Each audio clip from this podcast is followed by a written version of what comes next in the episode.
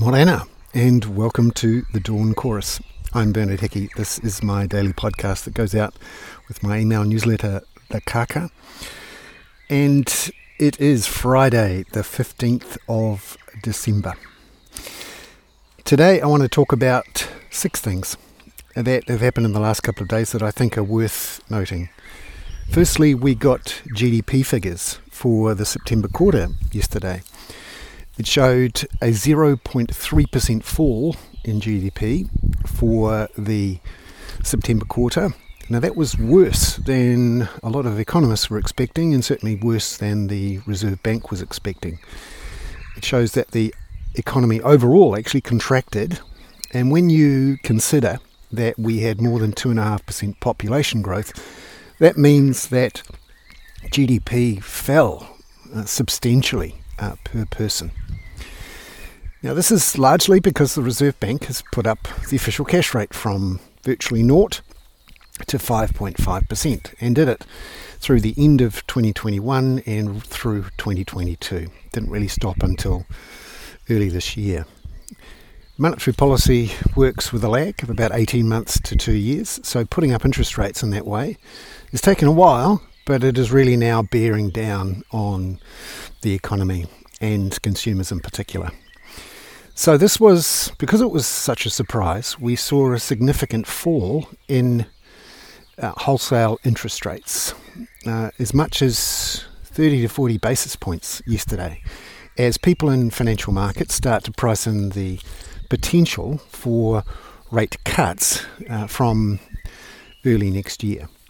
Now this is on top of big news yesterday from the US Federal Reserve, which announced what effectively was a pivot in its view on interest rates.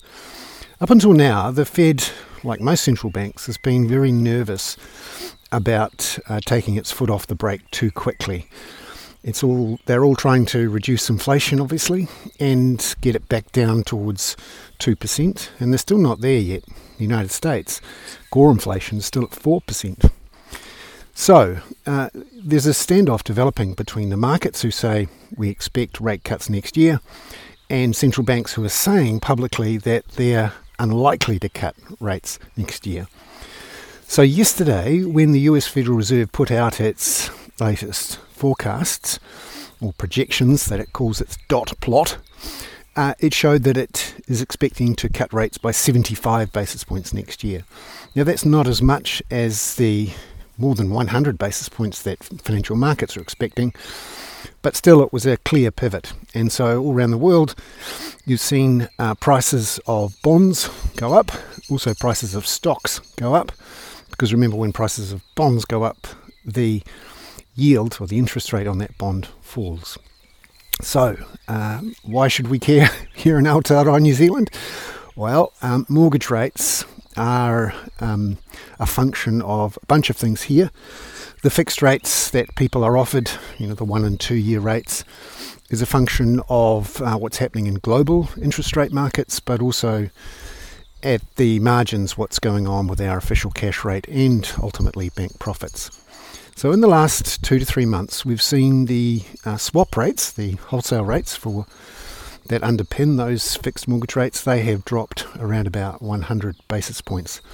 So the question now is, when will the banks cut mortgage rates? And you'd have to say, if any of them are feeling in a Christmassy spirit and are keen to compete with each other, then you could see mortgage rate cuts, or at least the discounted versions, the 1 year, 18 month, 2 year versions, cut before the end of the year. So that's the first two of my 6 points. Firstly, the Reserve Bank hiked interest rates sharply, told us to cool our jets, and this year, 2023, is the year we cooled our jets good and proper. Secondly, that now begs the question, when will the banks choose to pass on these big falls in wholesale interest rates and essentially give up further profit growth? Now thirdly, we've got news from an exclusive from Katie Bradford at TVNZ in the last day or so about just how many people are being prosecuted for fraud after receiving the wage subsidies during the COVID lockdowns. About 18.8 billion was paid out in the end to businesses who claimed that they needed the wage subsidies to keep employing people. There were a bunch of people who, in the end, didn't need the money. Now, some people have given it back. We've seen upwards of 25,000 wage subsidy payments repaid, about $820 million worth. But Katie reports from the Ministry of Social Development, who are the ones who are having to check and chase down people, that they now have 50 full-time staff working on prosecuting, investigating cases of wage subsidy fraud. There have been 39 people brought before the courts in relation to just $3 million of payments. Remember, $18.8 billion was paid out. And there's been civil recovery action against 40 businesses. So that's 79 businesses or so. However, MSD says that they currently have 11 cases of what they call significant and complex fraud underway, and that they've been referred to the Serious Fraud Office, and that there are 900 investigations underway. Now, this is great news, and I think a tribute to the work that Grant Nelson and others have done to highlight the lack of action until now by MSD and the government in prosecuting the fairly blatant and very large cases of fraud, or at the very least companies who didn't need the money not giving it back. And there are a bunch of large companies who haven't. So I think that's interesting to look at. Yesterday, Number four, we've seen the government announce that it's scrapping the Clean Car Discount. Remember, this is the thing that the opposition called, or then opposition called, the ute tax. Now, this obviously provides a rebate for people who buy electric cars, and up until recently, hybrid electric cars. And it's been very effective at accelerating the take-up of electric cars. Well, now Drive Electric, which is an advocacy group, has put out its own research saying that cancelling the Clean Car Discount scheme will mean that you'll see significant amounts of people choose not to buy cars, and that this is going to increase New Zealand's fuel costs by about $900 million. Remember, we import all our fuel. And when you swap from diesel and petrol to electricity, you're effectively swapping from importing your energy to buying it domestically. And that means that there will be about 900,000 tonnes of emissions extra because of the cancellation of this Clean Car Discount scheme. Because of that, Drive Electric reckons that the government now will have to buy carbon credits at a cost of up to $680 million. So the government argues that it will save money not having to pay for the rebates, and that people will buy the cars anyway. However, the regulatory impact statement, which the government has received but is not releasing yet, obviously implies that there are real costs to dropping this scheme, not just to our emissions profile, but to the actual costs of not just running our cars, but having to deal with the emissions. Now, the other big news in the last 24 hours is that we're now starting to see claims made to the Waitangi Tribunal over the government's actions. A claim yesterday was lodged with the Waitangi Tribunal over the dismantling of Te Aka Whai Ora, the Māori Health Authority, arguing that this will discriminate against Māori and be in breach of the treaty. You'd have to say that the government's moves on smoke-free legislation are very much in that category, and it's interesting to see groups of doctors and various other civil society groups coming together to really hammer away at this one, and at Shane Retti, the Health Minister, because it's clear that this legislation helped Māori and Pasifika, particularly young people and particularly women, a lot more. And by not doing it, you are damaging a particular group in a particular way. Ayesha Verrall, the former health minister, believes that by repealing these moves, it will mean Māori women die on average 2 years earlier than other people.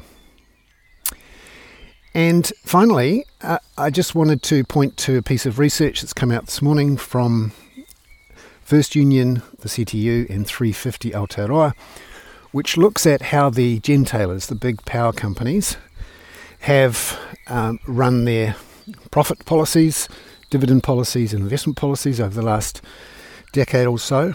And it shows that they have paid out $10.8 billion in dividends to their shareholders. And remember that the three of those big four, so we're talking Meridian, Genesis and Mercury, are 51% owned by the government. Contact is the full privately owned one. So they've paid out $10.8 billion in dividends from their profits, and sometimes more than their profits, but they've only invested $4.5 billion in new power projects. So this idea that you need power price increases and higher profits because you're reinvesting and building renewable power, it's just not true. For every extra dollar of profit, you're seeing the dividends going back to shareholders at a rate of $2 for every $1 that is reinvested in renewable energy.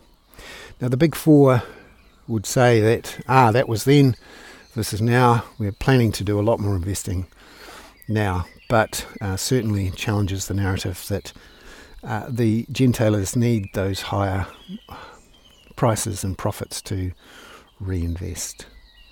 So there's the six things just before 6 o'clock on Friday the 15th of December in our Dawn Chorus. Firstly, the Reserve Bank has cooled our jets good and proper, as the GDP figures show. This means the banks will have to think about cutting mortgage rates soon, possibly before Christmas. The government has scrapped the Clean Car Discount scheme, but it's going to cost us potentially up to $900 million extra in fuel costs, and potentially cost the government up to $900 million in extra credits that we'll have to buy. The MSD is finally prosecuting wage subsidy fraud properly after 3 years. The Waitangi Tribunal now will have to deal with claims against the government's actions on Te Aka Whai Ora and potentially also on smoke-free. And new research showing that the dividends paid out by the gentailers run at $2 for every $1 reinvested in renewable energy. I'm Bernard Hickey. That was my Dawn Chorus. I hope you loved the background birds on Friday the 15th of December. Ka kite anō.